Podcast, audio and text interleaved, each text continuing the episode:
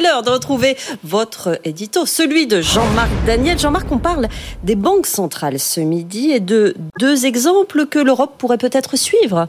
Oui, en tout cas, l'Europe pourrait s'intéresser à ce qui vient de se passer en Égypte et au Brésil. Ce sont les deux dernières banques centrales à avoir fait évoluer leur taux d'intervention à partir d'un même constat. Dans les deux cas, les banques centrales ont constaté que l'inflation était en train de reculer très fortement et même elles ont annoncé qu'elles considéraient que l'inflation aura été effectivement temporaire en Égypte, au Brésil, comme dans le reste du monde, au point qu'on peut se poser la question, encore une fois, est-ce qu'il y a vraiment eu de l'inflation ?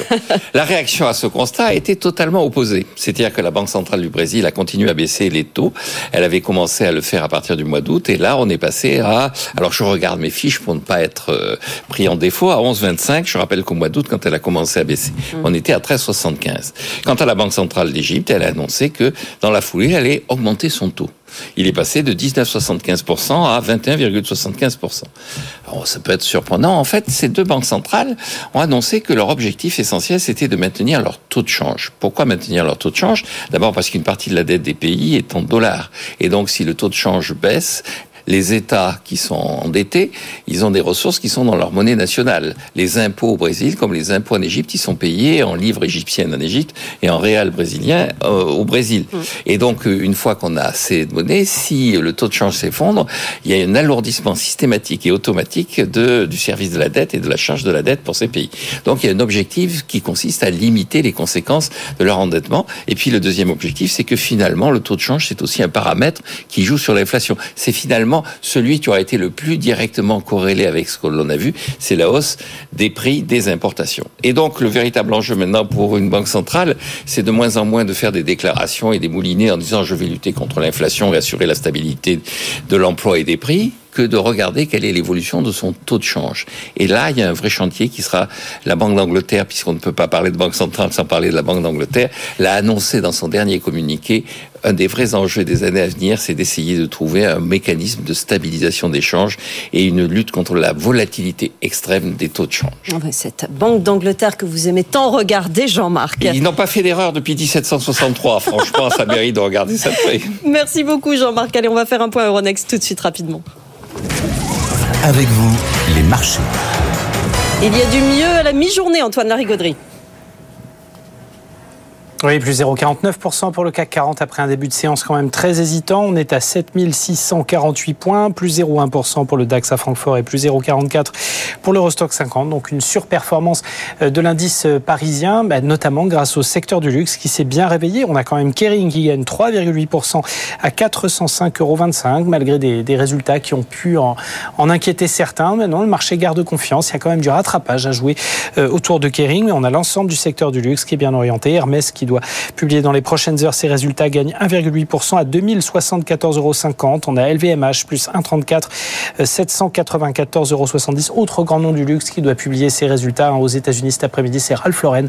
Donc on aura un, un ensemble, un panorama un petit peu complet hein, des publications autour du luxe euh, au terme de ces prochaines heures. Plus forte hausse du C A C quarante, c'est Unibail Rodamco Westfield. Après ses résultats, le titre gagne cinq virgule sept pour cent à soixante-dix virgule soixante-douze euros. En revanche, en bas de tableau, Crédit Agricole, toujours très attaqué après ses résultats, moins six virgule deux pour cent, douze virgule vingt et un euros. Ça va un petit peu mieux pour Société Générale qui était en forte baisse en début de séance et qui ne perd plus que zéro virgule quarante-sept pour cent à vingt-deux virgule quatorze euros. Mauvaise pioche aussi pour Ipsen après ses résultats qui perd trois pour cent à cent trois virgule quatre-vingts euros. Le C A C plus zéro virgule quarante-neuf, sept mille six cent quarante-huit et l'euro un virgule zéro sept soixante et onze. Sandra. Merci Antoine Larigauderie. Dans un instant, on est avec vous, on répond à toutes vos questions. Une adresse à connaître, Sofiane, et une question du jour. Avec vous à b f m business point f r et vous pouvez sur les réseaux sociaux de l'émission répondre à cette question. Quel est vous votre critère numéro un pour choisir votre entreprise ? Est-ce que c'est avant tout la rémunération, l'ambiance au travail, les conditions de travail ? Vous continuez à voter et puis on en parle avec nos experts dans un instant. A tout de suite.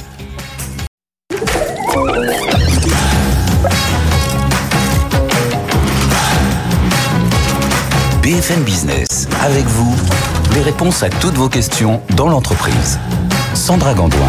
Toutes vos questions, en effet, que vous nous posez à cette adresse, Sofiane. Avec vous, at b f m business point f r. Je pense que ça va être une émission tendue et chaude, parce que de toute façon, il fait cinquante degrés sur le plateau, autant le dire, Sandra. On ne vous le cache pas, je, effectivement. On sait pas si on va tenir. Très, très chaud sur ce plateau. Bon, on pourra poser peut-être une question à notre juriste hein, sur, sur ça, sur cette obligation de, temp- de, de température euh, supportable. Bon, bref, c'est une autre question. Vous êtes patron, vous êtes artisan, vous êtes commerçant, indépendant, salarié. Vos questions de vie en entreprise nous intéressent. Vous nous écrivez, effectivement. Nous avons nos quatre experts aujourd'hui. Caroline André-Hesse est avec nous, notre juriste associée en droit du travail au sein du cabinet Ayache. Merci d'être avec nous et bienvenue. Euh, Caroline, Ludovic Badeau, fondateur d'Oser la vidéo, l'agence vidéo des responsables formation et des responsables prévention. Notre habitué, Ludovic. Bonjour, vous allez Sandra. Bien, Ludovic? Ça va super. Et on vous va parler avec vous des auto-entrepreneurs, mais pas que. On a beaucoup, beaucoup de choses à se dire. À vos côtés, Markus Geyer, associé chez Twelve Consulting euh, Transformation Digitale. Voici Exactement. Votre expertise, hein, on est d'accord. C'est et ça. Hervé Rigault, directeur général Netino by Concentrix. Exactement. C'est bien Merci ça, votre. Accueil. Vous êtes expert en réseaux sociaux, notamment. Et c'est vrai qu'il y a beaucoup, beaucoup de questions sur les réseaux sociaux dans cette émission. Eh bien, on va bah commencer tout de suite. Bah allons-y sur les réseaux sociaux avec vous, votre, euh, votre première question, Hervé. Nous avons un site de réservation d'hôtels de luxe. Est-il obligatoire de modérer les commentaires posés par nos clients sur notre site et sur les réseaux sociaux? Hervé. Alors, obligatoire, euh, dans le sens, euh, ce n'est pas une obligation légale, mais évidemment, c'est extrêmement important de le faire, puisque euh, ne pas répondre euh, revient à, à laisser euh, les, euh, la communauté euh, comme ça, en, en, en plan. Donc, il faut, au contraire, répondre à chacun des commentaires, qu'ils soient positifs ou négatifs.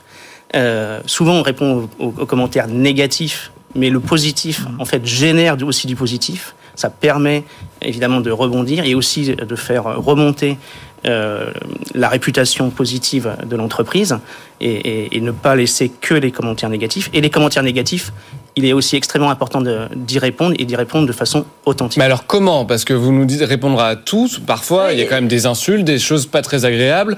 Il faudrait euh... presque un professionnel de la modération, euh, surtout sur euh, ce, ce secteur où euh, ça tient beaucoup justement sur les commentaires sur les réseaux alors, sociaux. Alors tout à fait. Alors sur, sur l'hôtellerie, euh, on, on trouve deux types de, de risques. Le premier risque, c'est euh, Euh, c'est, un, c'est un risque, là pour le coup juridique, et de responsabilité pour la plateforme ou le site euh, qui est en question. Notamment, euh, comme c'est souvent des sites de lifestyle, eh bien c'est des, euh, c'est des sites où on poste des photos. Et ça arrive souvent qu'on, se, qu'on retrouve des photos, en tout cas on ne devrait pas le faire, mais quand ça arrive, on retrouve des photos avec des individus derrière soi, à qui on n'a pas demandé l'autorisation, ah, oui. qui sont identifiables, reconnaissables.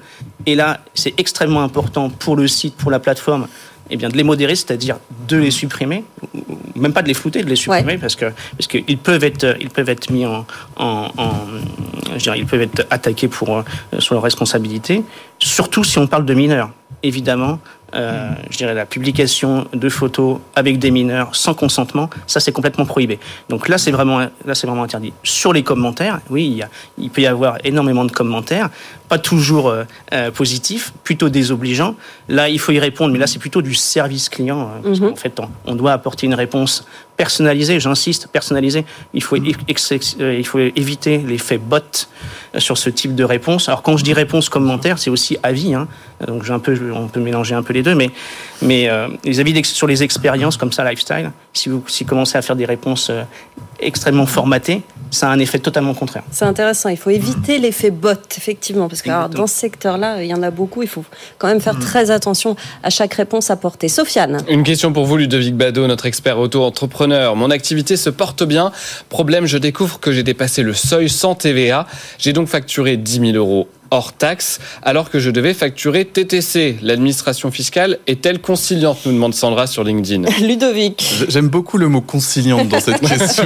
Je laisserai, chacun, je, crois. je laisserai chacun se faire son opinion sur le sujet, mais j'imagine que vous en souvenez, Sofiane, il y a une semaine, il y a eu une question un peu, un peu pas similaire, mais qui demandait est-ce qu'il faut se faire accompagner quand on devient auto-entrepreneur ? Mmh. Et j'expliquais que oui, c'était mieux parce que très souvent, on découvrait des choses sur le tard qui pouvaient nous coûter un peu cher. Bah, exemple type, hein, si cette personne avait été équipée équipée d'un petit logiciel de facturation à dix, vingt euros par mois, elle aurait été alertée qu'elle atteignait les seuils euh, qui nécessitent de facturer la T V A, à peu près, un peu plus de trente-six mille euros pour les prestations de services, trente-six mille euros par an, et un peu plus de euh, quatre-vingt-dix mille euros pour tout ce qui est la vente de, la vente de marchandises. Donc, non, là, c'est trop tard. Là, ça, là c'est, c'est trop tard, et non, l'administration non. ne sera pas conciliante. Ah. Cet argent est dû à l'État. En fait, dès le premier euro de dépassement, l'auto-entrepreneur doit intégrer la T V A dans sa déclaration de début d'activité, dans sa, dans sa facturation, pardon. Donc, une chose à faire très importante, c'est de contacter son S I E, service du, des impôts des entreprises, pour avoir un numéro de T V A intra, intracommunautaire. Je vais y arriver. Ouais. Ça se fait très facilement. Ouais. Et puis ensuite, eh bien, euh, c'est ce numéro que vous reportez sur votre, sur votre facture et vous intégrez la T V A et vous devez faire votre déclaration de T V A. Donc, sur dix mille euros, eh bien, il y a deux possibilités. Soit c'est du B to B, et dans ce cas-là, ça sera plus simple d'aller euh, expliquer à son client professionnel bah, qu'il faut faire une facture additionnelle puisqu'on a oublié de facturer la T V A. Le client professionnel s'en fiche, entre guillemets, parce qu'il va aussi, lui, de son côté, euh, la récupérer. C'est une opération nulle quand on est en B to B. Par contre, si c'est un client particulier, il va dire bah, vous m'augmentez le prix de vingt pour cent. Et là, il risque de faire un peu la tête.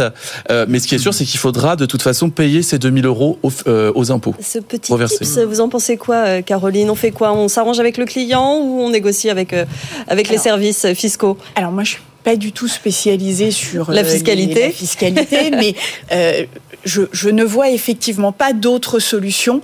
Euh, après, il est certain qu'un client particulier, il a signé un devis qui est un devis sans T V A, euh, donc qui donne un prix donné, oui. Et il n'y a évidemment euh, aucune raison qu'il accepte une majoration de vingt pour cent mmh. du dit prix. Oui, c'est, ça va être à l'auto-entrepreneur de supporter la charge de la T V A, sauf s'il a vraiment un client conciliant. On peut imaginer que ça sera compliqué. Mais ça, c'est vraiment des, des, des points d'alerte. Je veux dire, oui. Quand on est auto-entrepreneur, on a une entreprise, et une entreprise, ça nécessite de répondre à certaines obligations. C'est quand même bateau, ballot, pardon, de se retrouver à découvrir qu'on aurait dû facturer la T V A et devoir deux mille euros au fisc. C'est quand même dommage, alors qu'il suffirait d'avoir un logiciel à quinze euros par mois. Oui, effectivement, ce sont des, des échéances qu'il ne faut pas laisser passer. Ouais, surtout on quand on parle impôt. Et on s'équipe bien au départ. Sofiane. Une, Markus, une question pas bateau pour vous, notre expert en transformation numérique. Je suis chef d'entreprise. Quand est-ce que je vais voir les bénéfices de l'I A générative ? Ah, Markus. Vous avez un calendrier ? Alors, j'ai envie de vous dire, ça dépend de quand est-ce que vous vous lancez. Mais ce que j'ai envie de vous dire, c'est plus vite vous vous lancez, plus vite vous euh, verrez des bénéfices. Et donc, la bonne nouvelle aujourd'hui, en fait, c'est que tout est là pour que vous puissiez vous lancer, vous puissiez profiter de cette technologie. Il y a vraiment euh, énormément de, de cas qui fonctionnent déjà et qui peuvent après apporter des bénéfices un peu variés. Et on a quand donc. même un petit sujet sur la protection des données, Markus. On fait. en parlait sur ce plateau. Il ne faut mm-hmm. pas faire n'importe quoi avec ChatGPT. Non. Hein. non, carrément. Donc, surtout pas avec ChatGPT. Ouais. Donc, euh, sauf si vous voulez exposer en tout cas vos données qui peuvent être confidentielles potentiellement euh, à tout le monde. Et donc en fait là aussi il y a des bonnes nouvelles, c'est qu'il y a plein d'éditeurs en fait aujourd'hui qui ont intégré ça vraiment dans leurs produits. Ça veut dire que vous avez en fait la sécurité, la compliance qui font partie intégrante des solutions que vous mettez en place. Et donc ça c'est une vérification à faire au moment où vous allez choisir les solutions que vous voulez déployer dans votre euh, entreprise et qui vont permettre bah, du coup justement de bénéficier des apports de l'I A générative en, en toute confiance et sécurité. On signe français, Markus, où on peut déjà compter sur les, les boîtes françaises pour cette sécurité, où pour le moment on est dans une zone grise et on est un peu obligé de faire avec euh, bah, les grosses boîtes américaines. Donc l'innovation aujourd'hui euh, est plus présente, on va dire, dans ces grosses sociétés américaines ouais. aussi, voilà, qui ont des moyens, mais néanmoins il y a aussi des solutions françaises. Donc là encore une fois, en fonction de, de ce que vous voulez faire exactement, il faut aussi se poser la question ouais. quel est en tout cas le modèle le, le, le plus adapté et vers quel acteur j'ai envie de me tourner, sachant bien évidemment si on peut privilégier des acteurs français, euh, on a tout intérêt à le faire. Exactement, et ils sont effectivement en train de se développer. C'est, c'est important de, de garder un œil sur euh, Sofiane. Notre experte juridique, Caroline André-Hesse, les entreprises peuvent-elles imposer le télétravail à leurs salariés pendant les J O ? Alors en fait, pour l'instant non, euh, puisque le télétravail ne peut être imposé. Euh, enfin, le télétravail c'est quelque chose qui est mis en place sur la base du volontariat. Euh, donc il faut que le salarié soit volontaire ou accepte de travailler dans le cadre d'un télétravail. Euh, les exceptions à ça, euh, c'est finalement euh, issu de la réglementation euh, qui a été mise en place à l'occasion du Covid et de la, qui a venu amener à dire que euh, le télétravail pouvait être mis en place dans le cadre de manière contrôlée contraintes à, à l'initiative de l'employeur dans le cadre de circonstances exceptionnelles, notamment pandémie.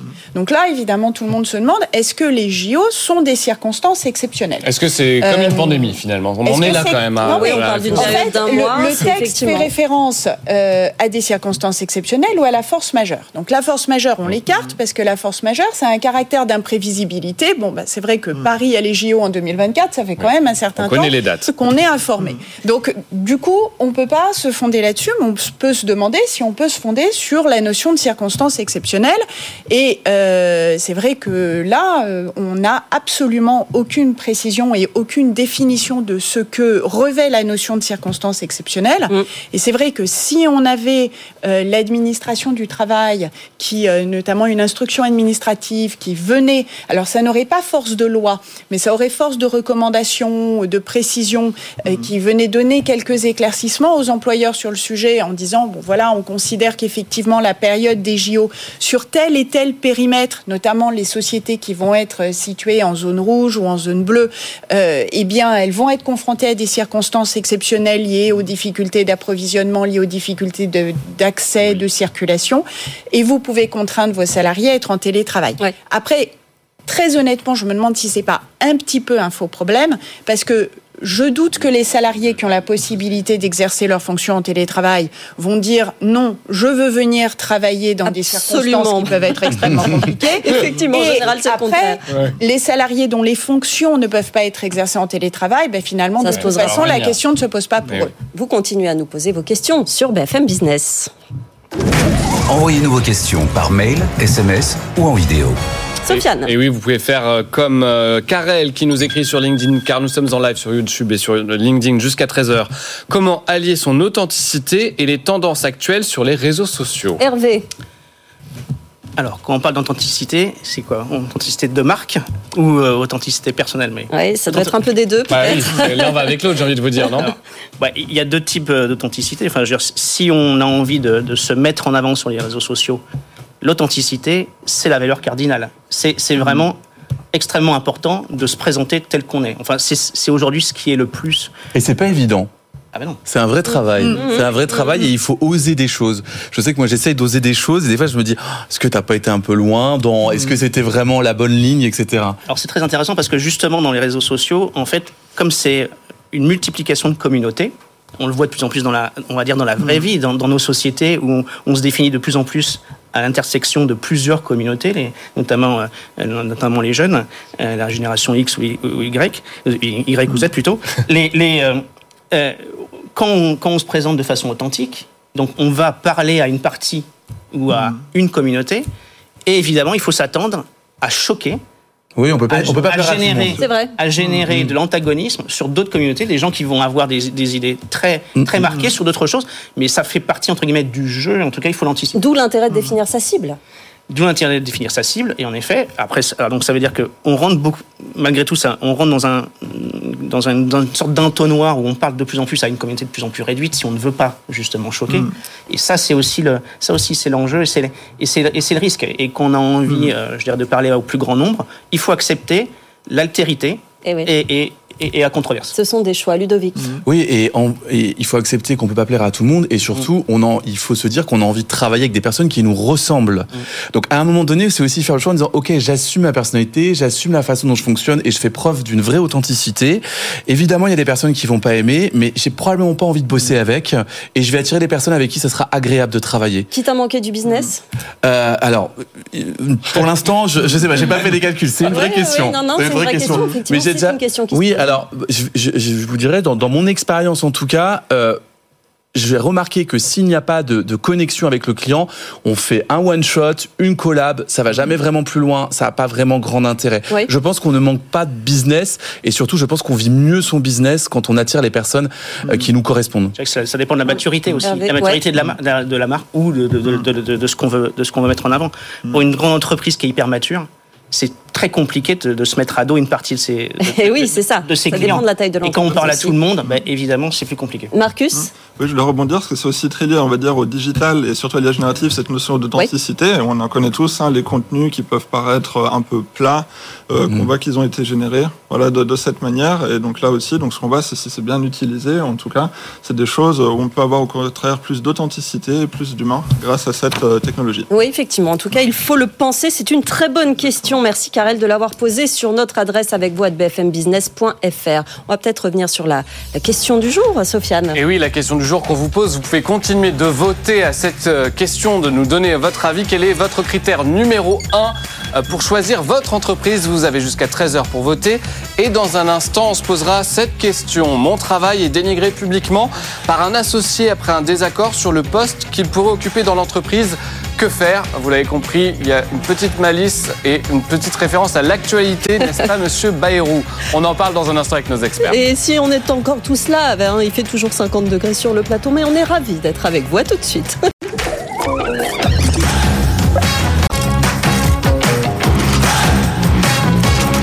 B F M Business, avec vous, les réponses à toutes vos questions dans l'entreprise.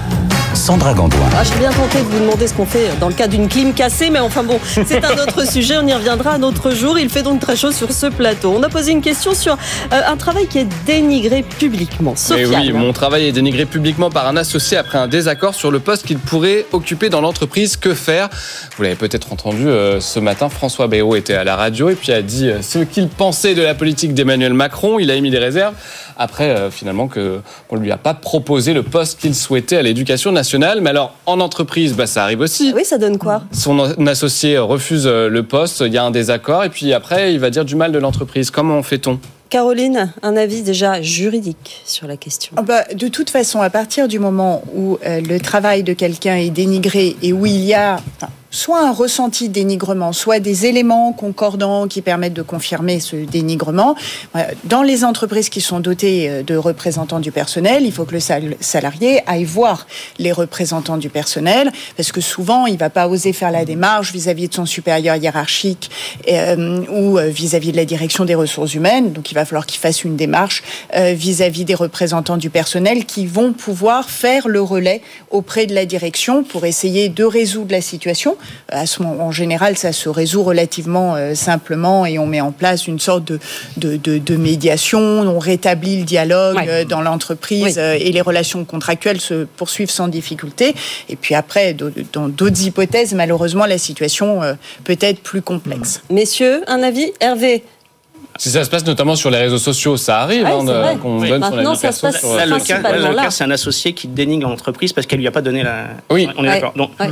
bah, là, je pense qu'il y a un contrat de travail hein, où euh, il y a quand même une responsabilité quand vous avez, quand, quand vous avez une mission... de ne pas dénigrer l'entreprise qui vous emploie. Donc ouais, je pense que vrai. Là, ça tombe sous, le, sous la responsabilité. L'entreprise peut se retourner sous, contre, contre son cadre, son, enfin, ou l'associé, pour, pour lui demander de, de revenir à, à, à plus de... Et, et sans parler du juridique, et... finalement, comment on fait quand on s'aperçoit Alors... que bah, nos oreilles sifflent un petit peu, que sur les réseaux sociaux, on dit du mal de notre entreprise. Il faut quand même mettre un plan d'action pour répondre à tout ça. Alors, mmh. bah, la, la irréputation, en général, ouais. ça, je pense que c'est aussi... Euh, c'est, c'est extrêmement important. Alors, ça se travaille en amont, en effet, il faut... Là, là, on est dans une gestion de crise. Là, pour le coup, la gestion de crise, euh, si, si on si on se si on se si on l'a pas anticipé, l'idée que derrière, que, que il, il peut qu'on ait une dissension, il peut, qu'on puisse vivre une dissension avec avec un de ses collaborateurs ou un de ses associés. Euh, c'est euh, le but, c'est quand même un d'anticiper ce type de situation, de mettre en place des éléments de langage avec, avec justement et des éléments de réponse en interne pour savoir dans ce cas-là comment comment on fait pour pour pouvoir y répondre. Euh, et là aussi toujours, si on est pris à partie, si l'entreprise ou si un, un des collaborateurs est pris à partie publiquement sur les réseaux sociaux, il faut y répondre. Ouais. Toujours la même chose, répondre de façon authentique. Si on est si on est attaqué euh, nominativement ou si l'entreprise est attaquée et donc peut-être même presque diffamé. Autant, plus stratégique, là, je dirais, répondre de façon stratégique. S'il y a diffamation, mmh. pas, authentique, peut-être un peu moins. Ouais. Non, mais authentique ouais. dans le sens où mmh. il faut y répondre immédiatement et dire on a un désaccord, ouais. assumer ce désaccord, après, mmh. et dire oui, bah, il y a des choses qui se règlent devant les tribunaux ou des, des choses qui se règlent devant les réseaux sociaux. Effectivement, ramener ça mmh. au bon endroit. Caroline ? Oui, je voulais juste rebondir sur la référence à l'existence d'un contrat de travail. C'est vrai qu'à partir du moment où on a un contrat de travail, on a une obligation de loyauté. loyauté. Mmh. La seule chose, c'est que euh, il faut aussi réfléchir à la notion de public. C'est-à-dire, quand on dit dénigrer publiquement, qu'est-ce que ça veut dire ? Est-ce que ça veut dire je dénigre mon entreprise sur mon profil Facebook ? Très bien, mon profil Facebook, est-ce que c'est un profil ouvert qui oui. peut être accessible par tout le monde ? Auquel cas, on, on peut tomber dans la réglementation applicable à la diffamation publique et on peut assez facilement sanctionner mm. le salarié qui serait auteur de ces propos.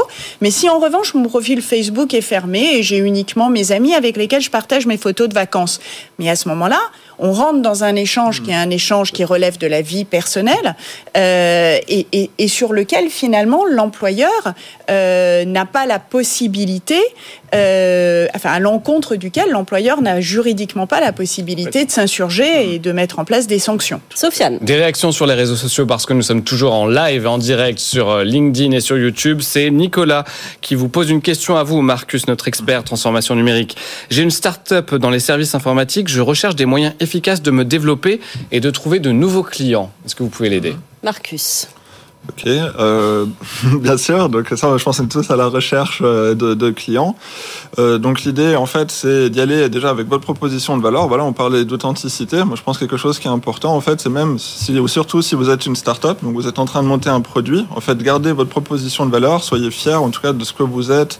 Et même si après vous rencontrez des acteurs qui peuvent être des grands groupes ou autres, c'est important, en tout cas, je pense, de réussir à garder en fait ce qui fait votre valeur oui. et votre vision, et du coup, de surtout pas le changer juste pour chercher des clients. Après, ben, pour trouver des, des clients, après, j'ai envie de dire, ça dépend beaucoup du, du type, en tout cas, d'activité et différents, en tout cas, éléments que vous pouvez aller. Donc, j'ai pas de réponse, en tout cas, de conseil de dire il faut faire ci ou ça. Mais ça dépend, j'ai envie de dire, beaucoup de, de l'activité, en tout cas, que, qui est la vôtre. Bon, on sera, euh, merci Markus hein, pour cette réponse très précise, on sera en mesure de terminer cette émission. La clim redémarre, nous l'entendons oui. tous. Ah, c'est, ah, c'est pas, c'est pas sans importance. Vous vouliez euh, réagir ? Je me demandais si c'était ce petit vent frais. Eh ben oui, c'est ça. C'est ça, ça y est, on est chaud, un bonheur. C'est quand même ouvert la fenêtre. Un commentaire. Euh, oui, non, je voulais réagir justement. Comment trouver des clients aujourd'hui ? euh, La solution, c'est un peu l'omnicanalité. Ce qu'on appelle l'omnicanalité, c'est qu'on va mettre en place des actions sur plusieurs canaux. Euh, par exemple, c'est chez Oser la vidéo pour se faire connaître. On essaie de toucher des gens sur LinkedIn. On va aussi leur envoyer un email. On peut aussi même leur envoyer un courrier. Mm-hmm. On va passer, on va les contacter par téléphone.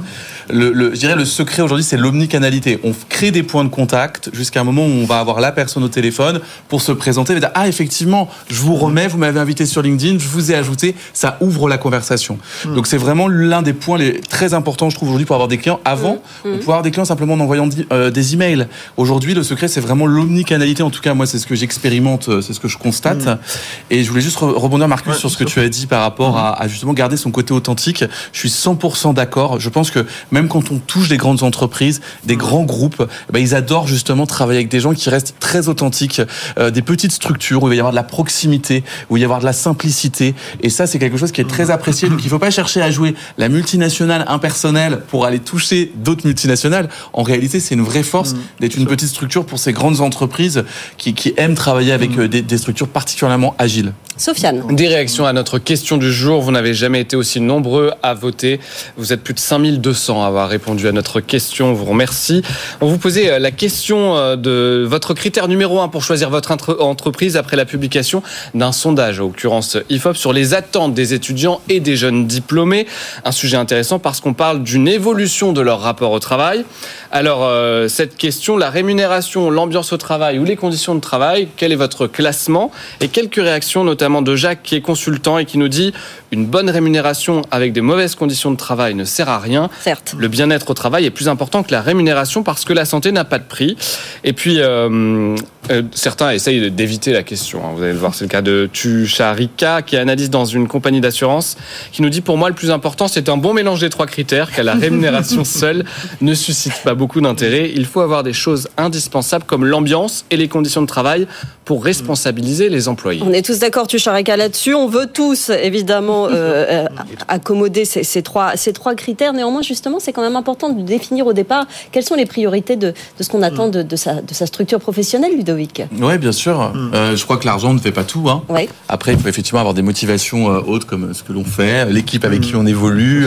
Donc, c'est effectivement l'ensemble des critères qui sont à prendre en compte. Oui, effectivement, et définir ses priorités. Après, Sofiane, dans le classement, on entend aussi que la rémunération est forcément est très importante. Ah bah, l'argent, c'est le nerf de la guerre. C'est le nerf de la guerre, c'est pour ça qu'on s'y met, évidemment. Euh, la question suivante. Une question pour vous, notre experte juridique du jour. Quelle solution pour les salariés qui ne peuvent pas télétravailler pendant ces fameux Jeux Olympiques ? Caroline. Alors, il y a beaucoup de choses qui vont être mises en place, euh, notamment, enfin, en tout cas, dans les réflexions qui sont aujourd'hui conduites euh, par les entreprises, il y a notamment euh, la prise de congés payés. Euh, c'est-à-dire euh, d'organiser la prise de congés payés des salariés pendant cette période, en tout cas dès lors que c'est compatible avec la poursuite de l'activité de l'entreprise, parce qu'il ne faut pas oublier qu'il y a des entreprises qui vont être sur le pont, euh, tout ce qui tout concerne le les H C R, les services congés, à la personne, voilà. Et au contraire, sur les activités qui vont être sur le pont, au ouais. contraire, on demande aux salariés d'être présents. Et donc là, euh, c'est vrai que l'argent ne fait pas le bonheur, il n'empêche que il faut quand même, quand même pour essayer de lutter contre les risques d'absentéisme assez importants euh, qu'on risque d'avoir et qui pourraient donc bloquer les entreprises dans leur fonctionnement au moment précis où il est nécessaire que les entreprises euh, puissent être sur le pont de manière extrêmement efficace. Euh, il y a des primes oui. qui peuvent être mises en place, et il y a aussi, et je pense que c'est vraiment quelque chose qui doit être exploré et qui l'est chez la, la, la plupart de mes interlocuteurs, c'est la mise en place d'horaires flexibles. C'est-à-dire que là où on aurait des salariés qui travaillent aujourd'hui sur des horaires très traditionnel, commencer plus tôt le matin, commencer plus tard, Mm-mm. pour éviter finalement les flux d'engorgement principaux, hein, de l'engorgement il y en aura, euh, et puis évidemment des primes, probablement des majorations euh, d'heures supplémentaires. Ah. Euh, Vous parlez à tous ceux qui, qui cochent voilà. la rémunération en numéro un. Voilà, et puis il y a aussi, euh, pour les entreprises qui vont être extrêmement sollicitées pendant cette période, il y a le, les, les seules dispositions légales qui ont été rendues pour l'heure en matière de, euh, sur le sujet, c'est la suspension du repos hebdomadaire. Donc la possibilité pour certains secteurs d'activité qui vont être particulièrement sollicité de suspendre le repos hebdomadaire, et la loi prévoit les compensations applicables. Il est évident que la négociation des accords collectifs vont permettre d'améliorer les modalités de cette compensation. Juste un dernier mot sur les moyens de transport. Il y a beaucoup d'entreprises qui ont, par exemple, loué des flottes de, vé- de vélos électriques ou euh, mis en place des dispositifs de, de navettes pour aider les salariés euh, dans le, leur déplacement pour venir travailler, ouais. et faire en sorte que celui-ci soit le moins pénible possible. C'est le moment de s'y mettre. Hein. C'est dans six mois et c'est deux fois quinze jours entre J O et Jeux paralympiques. Et nous y serons. Évidemment, euh, ben on va continuer à nous poser vos questions euh, sur B F M Business. Envoyez-nous vos questions par mail, S M S ou en vidéo. Sofiane. Avec cette adresse mail, avec vous, à b f m business point f r, en direct sur tous les réseaux sociaux de l'émission. En attendant, une nouvelle question pour vous, notre expert réseaux sociaux, Hervé Giraud, Rigaud, pardon, c'est mieux, Rigaud. Euh, décidément, je vais avoir du mal. En tant que chef d'entreprise, je dois dire que le bad buzz sur les réseaux sociaux m'effraie. Comment s'en prémunir ? Ne Hervé. me shamez pas à cause de, de la mauvaise présentation. Ne dites rien sur les réseaux. Pas de problème. Euh, bah, le, le bad buzz, euh, ce que je disais tout à l'heure déjà, il y avait une petite question euh, qui, qui faisait référence, ça s'anticipe en fait. Déjà, le premier, mmh. premier élément, c'est de travailler sur son e-réputation. Bon, sa réputation en général, mais son, son e-réputation en particulier, puisque je parle des réseaux sociaux. Euh, et et on, on est en face de... On a énormément de stakeholders, enfin de parties prenantes dans sa réputation, ses, euh, ses clients, ses prospects, ses fournisseurs, ses collaborateurs, les médias, et, euh, et je dirais, ça, il faut l'anticiper, il faut le prendre en compte. On n'est pas seul euh, dans une île déserte en disant, moi, je parle de moi, et c'est tout, et puis c'est la seule chose qui est importante. Et, et donc, il faut mettre en place, euh, et nous, c'est ce qu'on fait au quotidien avec, avec, avec euh, beaucoup de nos clients, ce qu'on appelle une stratégie de social listening, donc il y a des outils pour ça. Donc, on, on écoute ce qui se dit sur, euh, sur la marque, sur des produits, sur des euh, ou sur des, euh, des, des, euh, des des personnes clés dans l'entreprise. Euh, il peut y avoir un grand patron sur lequel il y a énormément de, de buzz, qu'il soit positif ou négatif. Évidemment, euh, les grandes entreprises qui sont confrontées à ça suivent ça au quotidien. Ouais. Donc, il y a des équipes, nous on, a, on met en place des équipes qui vont euh, euh, mettre, euh, mettre en place une stratégie de, d'alerting et de remonter les informations, ce qu'on appelle des signaux faibles, euh, mm. pour éviter et euh, anticiper une crise. Mais il faut aussi mettre en place une stratégie de gestion de crise, c'est-à-dire euh, définir Euh, les sujets qui, les plus euh, les plus euh, les plus risqués, incendiaires, définir, définir aussi les parties mmh. les, per, les personnes référentes en interne qui seront susceptibles d'y répondre en, quand la quand la crise surviendra ou si la crise survient, et définir des procédures d'escalade pour gérer la crise. Et quand ça intervient, ben solliciter mmh. solliciter cette euh, cette cellule, et là aussi toujours y répondre vite, surtout ne supprimer aucun. On ne fait pas l'autruche pour ce problème comme sur voilà, les autres. Sur, voilà. Oui. Ne, ne supprimer aucun commentaire et ne, et ne rien éviter. Vraiment, aller au front. Aller au front et jouer la transparence également. Sofiane. Un petit point sur la climatisation. Elle fonctionne bien et fort. C'est vrai, c'est important. Pour la santé de nos experts. Sachez-le, donc tout va bien. Il y a même un petit vent frais là. Allez, question suivante. C'est pas désagréable. Pour vous, Ludovic Badeau, quelle différence entre auto-entrepreneur, freelance, solopreneur ou indépendant ? C'est vrai, ça. Ça fait beaucoup de notions récemment. Ouais, mmh. ça, ça fait beaucoup de termes. Alors, en réalité, bah, tout ça, c'est, la, c'est un peu la même chose. Hein. C'est, euh, des, certains parlent de freelancing, d'autres de solopreneuriat, d'autres de statut d'indépendant, d'autres d'auto-entrepreneurs, d'autres de micro-entrepreneurs. Il y a une nuance qui est quand même en train de se faire. On considère qu'un solopreneur est plus dans une... Non, en fait, j'ai même pas de nuance à vous apporter. Je suis désolé. J'étais en train de dire, je vais trouver un truc, mais en fait... Je, ne l'inventez je, pas. Je ne l'ai pas. Bon, je l'ai d'accord. Pas. Le freelancing, freelancing, pardon, on est plus, a priori, sur une facturation à la, euh, au temps. Euh, solopreneur, on est plus sur une facturation au forfait. Donc, il y a des, cré... il y a des, okay. il y a des nuances qui se créent comme ça. Auto-entrepreneur, c'est le terme générique historique qui a été modifié par le gouvernement Hollande pour préférer le terme micro-entrepreneur. Il n'empêche que l'URSSAF, l'URSSAF pardon, parle d'auto-entrepreneur quand, par exemple, les chambres des métiers parlent de micro-entrepreneur. Oui. Mais c'est les mêmes règles, c'est le même statut. Donc, tout ça est assez confondant pour les gens, c'est vrai. Souvent, on me dit, mais c'est quoi la différence ? En fait, il n'y en a pas. Et indépendant, c'est un peu ce qui... Ça englobe, ça englobe tout ça. Puisqu'on peut être indépendant, être en société, on peut être indépendant et être en entreprise individuelle, voilà. Ça n'a pas mmh. fait peur aux gens, hein, parce qu'on voit que le nombre de solopreneurs, auto-entrepreneurs, mmh. micro-entrepreneurs croît chaque ouais. année. Hein, c'est et quand même dites... un statut qui est très, très intéressant, et... visiblement. Oui, et ce que vous dites est très intéressant aussi, Sandra, parce que en réalité, quand le gouvernement Hollande euh, a fait changer ce nom à l'Assemblée nationale avec euh, Sylvia Pinel, la volonté, elle était clairement affichée. Hein, c'était de casser la dynamique du régime auto-entrepreneur. Et on mmh. s'est dit, on appelant ça, micro-entrepreneur, on va casser la dynamique puisqu'il n'avait pas réussi à casser le régime, mmh. puisque la gauche a vraiment voulu véritablement freiner les auto-entrepreneurs. Et donc, ils ont dit, allez, on va changer le nom, on va appeler ça micro-entrepreneur, manque de bol, et euh, tant mieux parce que je, moi, je, je m'en félicite, ça n'a pas cassé la dynamique, non. que ça s'appelle micro-entrepreneur et plus auto-entrepreneur. Les gens, ça n'a pas, ça, ça n'a pas changé dans l'esprit des gens, ils ont juste, ils savaient juste qu'un statut simple était disponible. Oui, c'est ça, c'est la simplicité, et ça oui. porte réellement euh, l'augmentation du chiffre de création d'entreprise. Exactement. Hein, et la crise Covid a, a participé, et cetera. Exactement. Mm-hmm.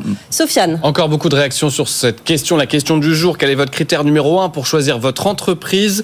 Alors, est-ce que vous voulez savoir ce que les jeunes ont répondu dans ce sondage ? Ça peut Allez, vous intéresser. On veut le savoir, évidemment. Eh bien, en un, la rémunération, oui. devant l'ambiance au travail en deux, mm. puis les conditions de travail proposées. À l'inverse, on, a, on observe une baisse de deux items, l'engagement et la responsabilité de l'entreprise. Ça peut paraître étonnant. Mm. Et puis, euh, bah, nos auditeurs qui ont réagi et qui réagissent encore sur LinkedIn, Fouad, qui est assistant chef de projet, euh, qui propose d'autres critères, hein, et ils sont nombreux à faire ça. Pour moi, c'est avant tout l'activité et le secteur d'activité de l'entreprise. Séverine nous dit adepte du présentiel, dépendante des transports en commun. Le critère numéro un, c'est écrit en majuscule, pour adresser une candidature est la situation géographique. Jean-Thomas, qui est directeur commercial, nous dit bah, le projet, oui. c'est son numéro un. Et enfin, Caroline, responsable commerciale, nous dit il manque les perspectives d'évolution. Il n'y avait pas la place, Caroline, on est désolé. On, on, un on, questionnaire on a duré multiple. La question suivante. Oui, Sophia. Question suivante pour vous, Markus, expert en transformation numérique. Faut-il attendre que l'I A se développe ou foncer tête baissée dès maintenant ?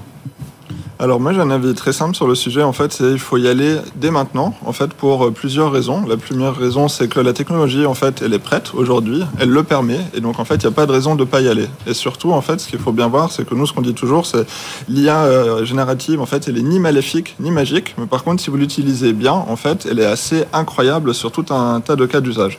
Donc ça, en fait, il faut l'expliquer à vos collaborateurs, les embarquer, y aller progressivement. Et donc en fait l'idée, c'est d'y aller le plus vite possible. Pourquoi ? Parce que plus vous vous attendez, en fait, plus la première marche va être haute. Si vous regardez, il y a un an, personne n'avait entendu parler d'I A générative ou de ces modèles de langage. Oui. Aujourd'hui, c'est intégré dans beaucoup de métiers, dans notre quotidien. Ma fille, qui a neuf ans, sait ce que c'est que ChatGPT et des fois, voilà, euh, s'amuse un peu avec. Oui. Donc, plus vous attendez, en fait, plus cette marche sera haute, et aussi les employés, en fait, dans les entreprises vont se retrouver avec euh, une évolution, pas en fait, une évolution progressive de leur métier, et quelque chose qui, quand même, va être très impactant et va complètement bouleverser la manière dont ils font leur métier. Donc, pour ça, déjà, allez-y. Et aussi, les équipes, au final, qui mettent en place ces technologies, donc important d'y aller euh, progressivement et rapidement pour les embarquer. Et le deuxième, bah, plus terre à terre, en fait, il y a un potentiel aujourd'hui indéniable. Donc, ce serait bête, en fait, de s'en priver. Et donc, pour ça, en tout cas, moi, je recommande à tout le monde de s'y intéresser de près et d'essayer de faire des choses concrètes. C'est comme ça qu'on apprend. Ouais. Et qu'on, quoi, après, ça donne plus d'idées pour aller plus loin. Identifier pour après pouvoir s'en servir correctement. Exactement. Et être accompagné, finalement. Oui, Ludovic. Bien sûr. Oui, alors, je, j'envoie le même message aux indépendants, mmh. euh, de s'intéresser véritablement à l'intelligence artificielle. Je vais faire un mea culpa. Moi, je commence à m'y intéresser dans mon quotidien depuis assez peu de temps, finalement, puisque je vois mon équipe équipe qui l'utilise de plus en plus dans la vidéo et qui fait des choses assez incroyables avec, et qui me dit, mais Ludovic, euh, euh, mets-toi-y, parce que tu vas voir, il y a pas mal de choses qui vont, qui vont, ça va être très pratique. Ah, vous êtes et en retard, alors. Les choses. Ah, moi, je suis un peu en retard. Moi, je suis un mmh. petit peu en retard. Et je prends conscience, donc j'ai pris, là, j'ai... Vous n'êtes pas, j'ai pris, vous n'êtes j'ai, pas le seul, hein, je pense. Voilà, j'ai acheté une formation, du coup, pour rattraper ce retard, et cetera. Et j'ai pris conscience. Et j'ai commencé à, à, à intégrer ça dans mon quotidien d'entrepreneur. Et c'est vrai que c'est assez bluffant. Et donc, effectivement, je dis vraiment à tous les auto-entrepreneurs, indépendants, quelle que soit mmh. votre activité, euh, intéressez-vous au sujet, parce que ça va vous faire gagner du temps, ça vous fait gagner en productivité, ça vous fait gagner en efficacité, et in fine, ça vous fera gagner de l'argent. Euh, mmh. Et puis vraiment, c'est le moment, comme le disait Marius. Mmh. Effectivement, il ne faut pas se laisser dépasser par le sujet, ça va extrêmement vite. Sofiane. Une question pour notre experte juridique du jour, c'est vous, Caroline André-Hesse. Les entreprises peuvent-elles décider de fermer pendant la période des J O et imposer à leurs salariés la prise de congés payés ? Euh, oui, tout à fait. Il est absolument possible pour une entreprise de prévoir des périodes de fermeture obligatoires. Il y a une procédure à respecter, notamment dans les entreprises qui sont dotées euh, de C S E. Et euh, il faut euh, annoncer cette période de fermeture euh, deux mois à l'avance. Euh, donc, respecter une procédure de manière à pouvoir procéder à cette annonce deux mois à l'avance. Il faut juste faire attention. Il y a certains salariés qui pourraient ne pas disposer d'un solde de congé payé qui leur permet de couvrir l'intégralité de la période, et donc à ce moment-là, soit mettre en place un dispositif d'activité partielle, soit maintenir le salaire si le dispositif d'activité partielle n'est pas possible, mais il n'y a pas véritablement de raison qu'il ne puisse pas être obtenu dans cette configuration. C'est donc possible. Sofiane. Une question pour Hervé Rigault. Vous allez peut-être vouloir aussi ajouter quelque chose juste après. L'I A peut-elle nous aider à modérer le contenu publié sur notre plateforme d'e-commerce de vêtements vintage ? Nous sommes submergés de commentaires. Hervé. Ah bah oui, alors, donc euh, comme disait Markus, l'I A, l'I A c'est déjà c'est déjà aujourd'hui, hein, c'est c'est pas c'est pas pour demain. Nous, on l'a déjà intégré depuis plusieurs années. En quatre ans, on est passé, nous, de, alors on appelait ça, nous, de modération. On est spécialiste de la modération, modération automatique. Maintenant, on a intégré l'I A et l'I A générative de, de, récemment. Et donc, de quatorze pour cent il y a quatre ans, en deux mille vingt, on est à quatre-vingt-six pour cent maintenant de, de modération automatique. Donc, en fait, c'est, c'est exponentiel, mais ça suit la courbe exponentielle aussi, justement, des contenus.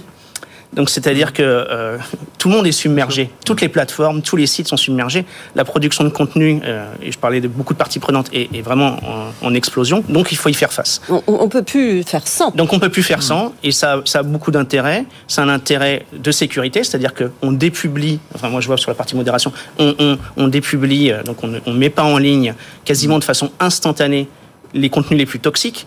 Ça, ça a quand même comme avantage de... Euh, je dirais de, de créer une safe place sur le, le site ou la plateforme, c'est-à-dire que évidemment personne n'a envie de retourner sur une plateforme ou sur un site ou sur un, mm. sur un réseau social ou sur une page Facebook ou Instagram où euh, il y a énormément de, de contenu toxique et, euh, et des invectives, et cetera. Donc ça, ça, ça, ça participe à la, à la réputation et au fait que les gens ont envie de revenir et, et, et se sentent en sécurité.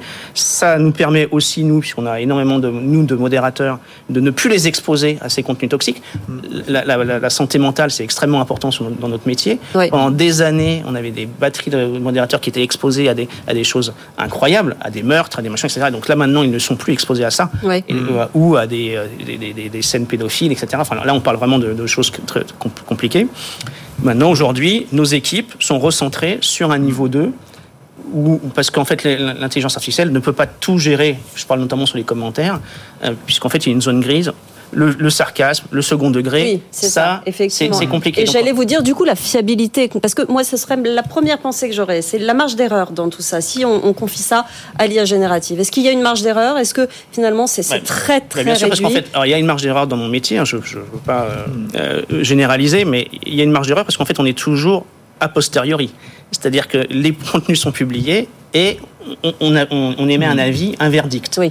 Donc, c'est-à-dire que c'est une boucle en continu où, où justement, euh, nos équipes gé, euh, nourrissent l'I A, mais on est toujours a posteriori. Donc, on ne peut pas anticiper euh, ce qui va être publié. Donc, il y a une marge d'erreur. Et, et justement, c'est pour ça que euh, le couple tech humain et donc I A plus humain est indispensable. Il y a des outils de modération qui sont full automatique cent pour cent. Eh ben, on peut pas. Euh, ça, ça laisse les trous dans la raquette, évidemment. Mmh, bien sûr.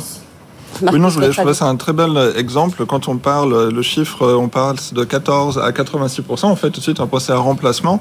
Mais ce qui était très intéressant de ce que tu disais, Hervé, c'est justement, on peut aussi amener quelque chose de positif à l'expérience, en fait, des employés grâce à cette technologie et faire évoluer le métier vers quelque chose bah, de plus intéressant, de plus agréable. Et ça aussi, nous, c'est en tout cas un axe euh, qu'on suit de près, en fait, c'est quel est l'impact de l'I A générative sur l'expérience des collaborateurs qui l'utilisent. Est-ce qu'ils sont contents, pas contents, comment ils le voient. Et donc, ça, c'est extrêmement important à, à prendre en compte. Très intéressant en tout cas. Sofiane, il va être l'heure de, de voir le résultat de notre question du jour. Et oui, parce que tout à l'heure nous avons parlé des résultats du sondage qui a été mené par l'I F O P et puis on vous a posé la même question avec les trois critères principaux retenus par ce sondage et vous êtes plus de cinq mille deux cents à avoir répondu à cette question. Quel est votre critère numéro un pour choisir votre entreprise ? Eh bien, euh, quel que soit le réseau, c'est la rémunération qui est en tête, sans surprise, on en parlait tout à l'heure, suivi dans tous les cas des conditions de travail et de l'ambiance au travail. Bon, selon les réseaux sociaux, c'est entre quarante-cinq et cinquante-six pour cent pour la rémunération. Voilà la question pour les... de demain, alors. Oui, la question euh, qu'on vous pose pour demain, R T T, télétravail, absentéisme, peut-on parler de la disparition du vendredi ? C'est la une du magazine Challenge qui est en kiosque. Hein, euh, dans son éditorial, le magazine se demande si les Français sont fâchés avec le travail. Ça risque de faire débat. On en parle demain avec nos experts. Merci beaucoup, Sofiane. Vous continuez à nous écrire avec vous à b f m business point f r. Merci beaucoup à nos experts du jour. Caroline André-Hesse, associée en droit du travail au sein du cabinet Ayache. Merci d'être venu nous voir. Ludovic Badeau, fondateur d'Oser la vidéo, auteur du podcast des, des entrepreneurs. Le podcast des indépendants. Des in... Ah bah tiens, voilà, justement, des indépendants. C'est vrai, exactement. Donc je salue le dernier numéro, euh, Où sont les femmes, qui était absolument passionnant. Merci beaucoup Sandra, ça me Vraiment. fait très plaisir. Et, et, J'ai reçu beaucoup, et, beaucoup de retours positifs. Oui, exactement, les sujets traités sont toujours extrêmement pertinents. Merci beaucoup d'être Merci venu Sandra. nous voir. Markus Geyer, associé chez Twelve Consulting, et Hervé Rigault, directeur général Netino by Concentrix. Merci beaucoup, beaucoup messieurs d'être venus. Vous êtes les bienvenus sur ce plateau, évidemment. On se retrouve demain à la même heure. Il fera moins chaud. Il fera J'espère. moins chaud. On l'espère, on, on prie effectivement pour que ce, ce petit air soit encore présent dans notre studio. En attendant, continuez à nous poser vos questions et passez une très bonne journée sur B F M Business. Avec vous sur B F M Business.